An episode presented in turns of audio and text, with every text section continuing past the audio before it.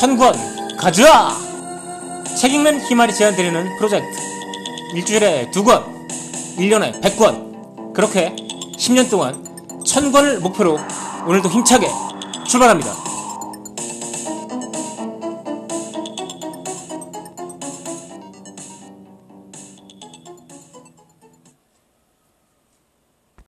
안녕하십니까. 책 읽는 희말입니다. 오늘은 키마 카길이라는 사람이 쓴 과식의 심리학을 소개해 드리겠습니다. 얼마 전에 정부가 비만 대책으로 먹방을 규제하겠다라는 말이 돌았었죠. 영화에서 라면 먹는 장면만 나와도 군침이 돕니다, 저는. 그래서 그런지 먹방과 식욕 간의 관계가 저한테는 분명한 것 같은데요. 그럼에도 불구하고 사람들이 제기하는 문제의식에는 저도 찬성합니다. 정부가 개개인의 식습관까지 참견해야 될까요? 운동화 신은 뇌라는 유명한 책이 있죠. 그 책을 읽으면 갑자기 운동이 하고 싶어 근질근질하고요. 또 Grain Brain이라는 책을 읽으면 탄수화물이 잔뜩 든 과자 봉지를 멀리하게 되죠. 그래서 제가 좀 과식하는 습관이 있어서 과식을 좀 줄여볼 수 있지 않을까 해서 과식의 심리학이라는 책을 골랐습니다. 그런데 책이 너무 재미있어서 금방 읽어버리고 말았네요. 그래서 과식 억제 효과는 별로 없을 것 같습니다. 책을 읽고 나면 솔직히 더 이상 생각이 안 나잖아요?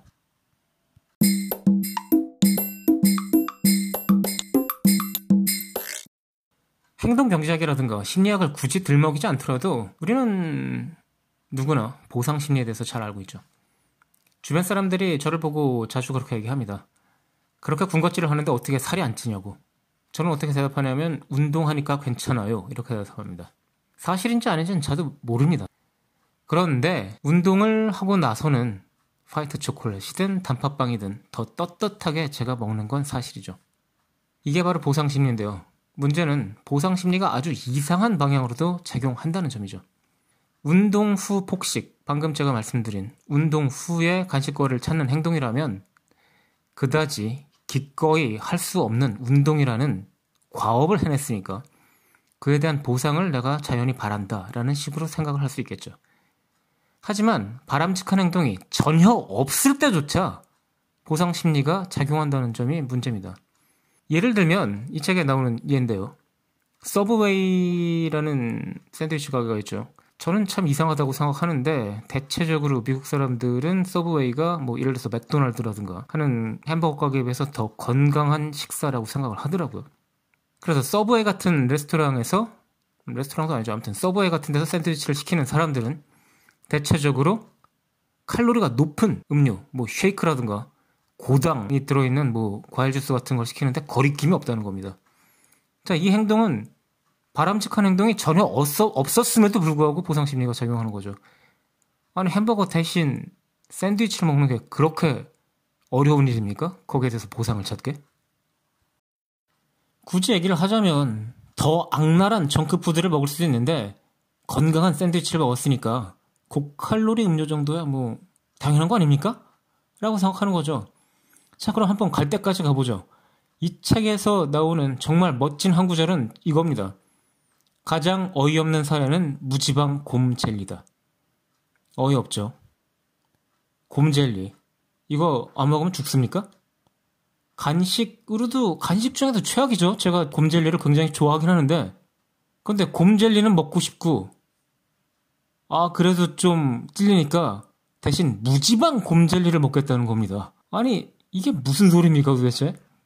간식을 먹는 내 몸에 해로운 행위를 하는데 그걸 조금 줄여보겠다고요? 건강한 곰젤리라니 이거 정말 대단하지 않습니까? 사실 비슷한 일 있었죠. 음, 한 달쯤 된 것 같은데요. 미미 쿠키라는 쿠키 가게가 문제가 됐죠. 코스코에서 쿠키를 사다가 그냥 재포장해서 수제 쿠키라고 팔아, 판 사기 사건인데요. 그때 이 기사에 난 어떤 엄마의 인터뷰가 전 좀 어이가 없더라고요. 아이의 건강을 생각해서 한 시간씩이나 운전을 해서 수제 쿠키를 사다 먹였는데 허탈하다. 아니 건강한 간식이 아니에요. 건강한 쿠키라니. 쿠키는 설탕, 밀가루, 그리고 약간의 버터죠. 이게 어떻게 건강할 수가 있습니까? 무지방 곰젤리나 수제 쿠키나 더구나 그걸 아이의 건강을 위해서 먹였다니 어이가 없습니다. 그런데 이런 요상한 보상 심리가 우리들을 마케팅의 함정에 빠뜨리는 겁니다. 그래서 미미 쿠키에 그렇게 많은 사람들이 속았던 거죠.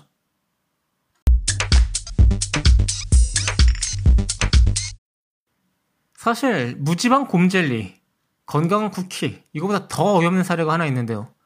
다름 아닌 gluten free 생수입니다. 물은 다들 아시겠지만 순수한 H2O죠. 뭐 광천수도 있고 또 뭐 미네랄을 함유한 그런 생수도 있으니까 뭐 CO2라든가 아니면은 일부 광물질이 섞일 수는 있습니다.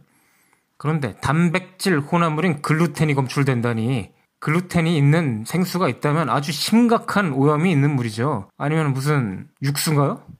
이쯤 되면 무지방 곰젤리? gluten free 생수? 더 가도 되는 거죠, 사실. 갈 때까지 한번 가보죠. 무설탕 휘발유 어떻습니까? 아니면 GMO free 타이어, GMO free 운동화 이런 거 어떻나요? 정말 어이가 없습니다. 당연히 없는 걸 없다고 하면서 광고를 하는 셈이 되죠. 그것이 마케팅 포인트가 된다고 생각하는 거죠. 저자가 지적하는 미국의 식품 산업에서 가장 어이없는 소비자 현혹 문구는 자연산, natural이라는 단어라고 합니다. 뭐 자연산 말고도 저지방이라든가 무설탕이라든가 뭐 무궁무진한 그런 문구들이 있지만 가장 잘못된 게 자연산이라고 저자는 아주 절규를 합니다. 미국 법에 의하면 자연산이라는 표현을 쓰는 데는 아무런 제한이 없다고 합니다. 아무 데나 자연산이라고 쓰면 된다는 거죠. 그래서 자연산이라고 쓴 표현은 아무런 의미가 없다. 라고 생각, 아, 그렇게 주장을 하고 있습니다. 제 생각에 우리나라에서는 수제가 참 많죠. 수제라는 말이 저는 아무 의미 없다고 생각합니다. 오늘도 수제 만두 전골을 먹고 왔는데요. 아니, 그럼 딴 사람들은 발로 만듭니까? 그 냉동 만두도 공장에서는 글쎄요. 그 만드는 과정에 사람 손이 개입됐겠죠. 어쨌든 다시 각서라고요. 그럼에도 불구하고 사람들은 자연산 이란 문구를 보면 아 이게 무농약이다, 유기농이다, 내지는 GMO 프리다 이런 식으로 그냥 상상의 나래를 펼칩니다. 어떤 쪽이든 자연산인 건 건강하다라고 생각을 하는 거죠. 자, 유감스럽게도 자연산, 자연이라는 타이틀은 우리나라 식품업계에서도 아주 인기 있는 광고 문구죠. 원재료에 GMO 콩이 섞여 들어간 것도 모르고 두부를, 자연산 두부를 마구 팔다가 적발된 업체도 예전에 있었습니다. 그것도 아주 큰 기업이었는데 말이죠.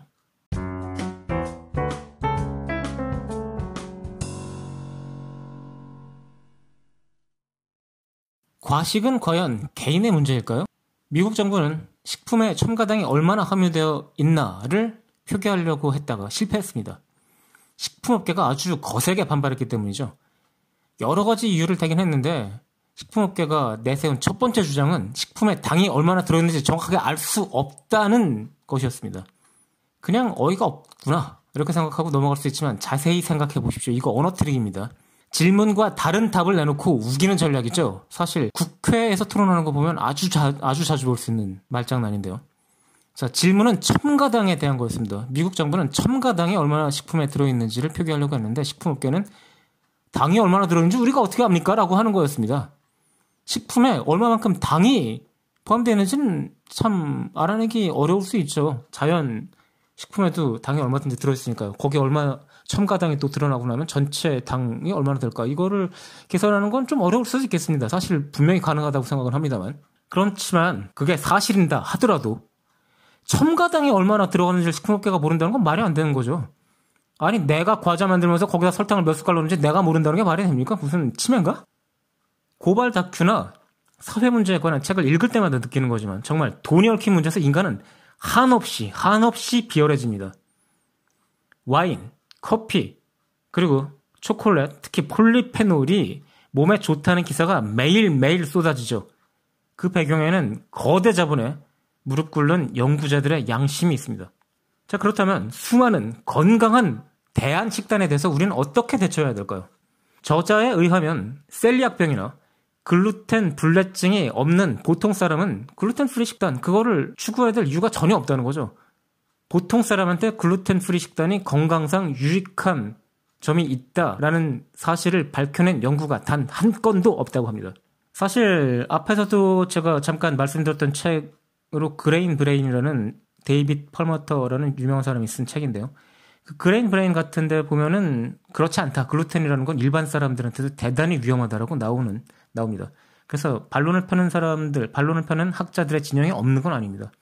어쨌든 이 책 과식의 심리학의 저자인 키마카길 이 사람의 주장도 분명히 경청할 만한 측면이 있는 거죠. 지금 이 키마카길이 말하는 것은 사실관계 측면도 있겠지만 그 어떤 사실의 일각 내지는 질문과 전혀 다른 답변을 하면서 사람들을 우롱하고 마케팅으로 현혹해서 아주 바람직하지 못한 소비를 하게 만드는 이 시장의 일면에 대해서 일침을 가하고 있는 것입니다. 저자는 건강이라는 단어는 단지 마케팅 전략일 뿐이다. 그러면서 자신은 식품에 마일드라는 단어가 들어간다든가 저지방이라는 말이 들어간다든가 하면은 그런 식품을 사지 않는다고 합니다. 자기만 사지 않는 게 아니라 주변 사람들한테도 그런 거 사지 말라고 아주 쫓아다니면서 말린다고 합니다. 이런 문구는 그냥 거짓말이라는 거죠. 맛이 끔찍할 뿐만 아니라 식욕을 채워주지도 못하고 오히려 소비만 늘린다는 거죠. 자, 맛이 끔찍하다. 이거 되게 중요한 포인트인 것 같습니다. 아무리 과식을 하려고 해도 사람의 위라는 게 한계가 있지 않습니까? 어차피 먹을 거 먹는데 순한, 저지방, 또 뭐 있나요? 아까 말씀드린 무설탕. 이런 거 먹고 식욕도 채우지 못하고 기분도 나 꿀꿀해지느니 그냥 차라리 설탕 잔뜩 들어간 거를 조금 먹겠습니다. 물론 제 문제는 그걸 많이 먹는다는 게 문제긴 하죠. 자, 건강한 대한식품을 먹었던 경험을 한번 떠올려 보시죠. 맛이 끔찍하고 식욕도 채워주지 못하고 그러면서 지갑에서 돈은 나가게 하던 그런 기억. 저 개인적으로는 어, 예전에 스위스에 살 때 거의 석탄 같은 수준의 검은색을 보여주는 초건강 잡곡빵을 산 적이 있는데요. 그 맛은 지금 생각해봐도 정말 악몽 같고요. 그걸 제가 어떻게 씹어 먹었는지 기억도 나지 않고요. 단 두 쪽 정도 들어있었는데 한 5천 원 정도 했던 것 같고요. 그게 과연 건강하긴 할까요? 실제로 생각해보면 잡곡이건 뭐 진짜 하얀 밀가루건 소화되고 나면 다른 빵과 뭐 다를 바가 없죠. 결국 단당류로 분해될 뿐입니다. 그런데 그런 벽돌 같은 식빵이 소화되는지 참 의심스럽긴 합니다. 저자의 결론은 단순 명쾌합니다. 과식을 끊임없이 부채질하는 우리 시대의 소비 체계는 그 시스템 자체의 문제라는 거죠. 과식하는 개인을 탓하기 전에 그 시스템을 한번 들여다봐야 한다는 겁니다. 그 시스템이 너무 정교하기 때문에 보통 사람들은 도저히 그 덫에서 벗어날 수가 없고 결국은 마케팅에 현혹돼서 과식으로 나가기 때문입니다. 자본주의가 거의 신성불가침 수준의 어떤 지위에 올라 있는 요즘에는 정말 많은 사회적 문제가 개인의 문제로 어떻게 치환돼서 그 개인을 그냥 비난하는 선에서 끝나버리는 것 같습니다. 저렴하면서도 현란한 맛을 자랑하는 식품이 상점 선반을 가득 차지하고 있는 한 개인이 저항하는 수준에는 결국 한계가 있을 수밖에 없지 않겠습니까? 그렇게 맛있는데요. 그렇게 싸고요. 뉴욕타임즈는 비난과 가난의 관계를 다룬 칼럼에서 이렇게 얘기를 했다고 합니다. 우리의 분명한 목표는 가난한 사람들을 날씬하게 만드는 게 아니라 가난한 사람들을 덜 가난하게 만드는 것이어야 한다.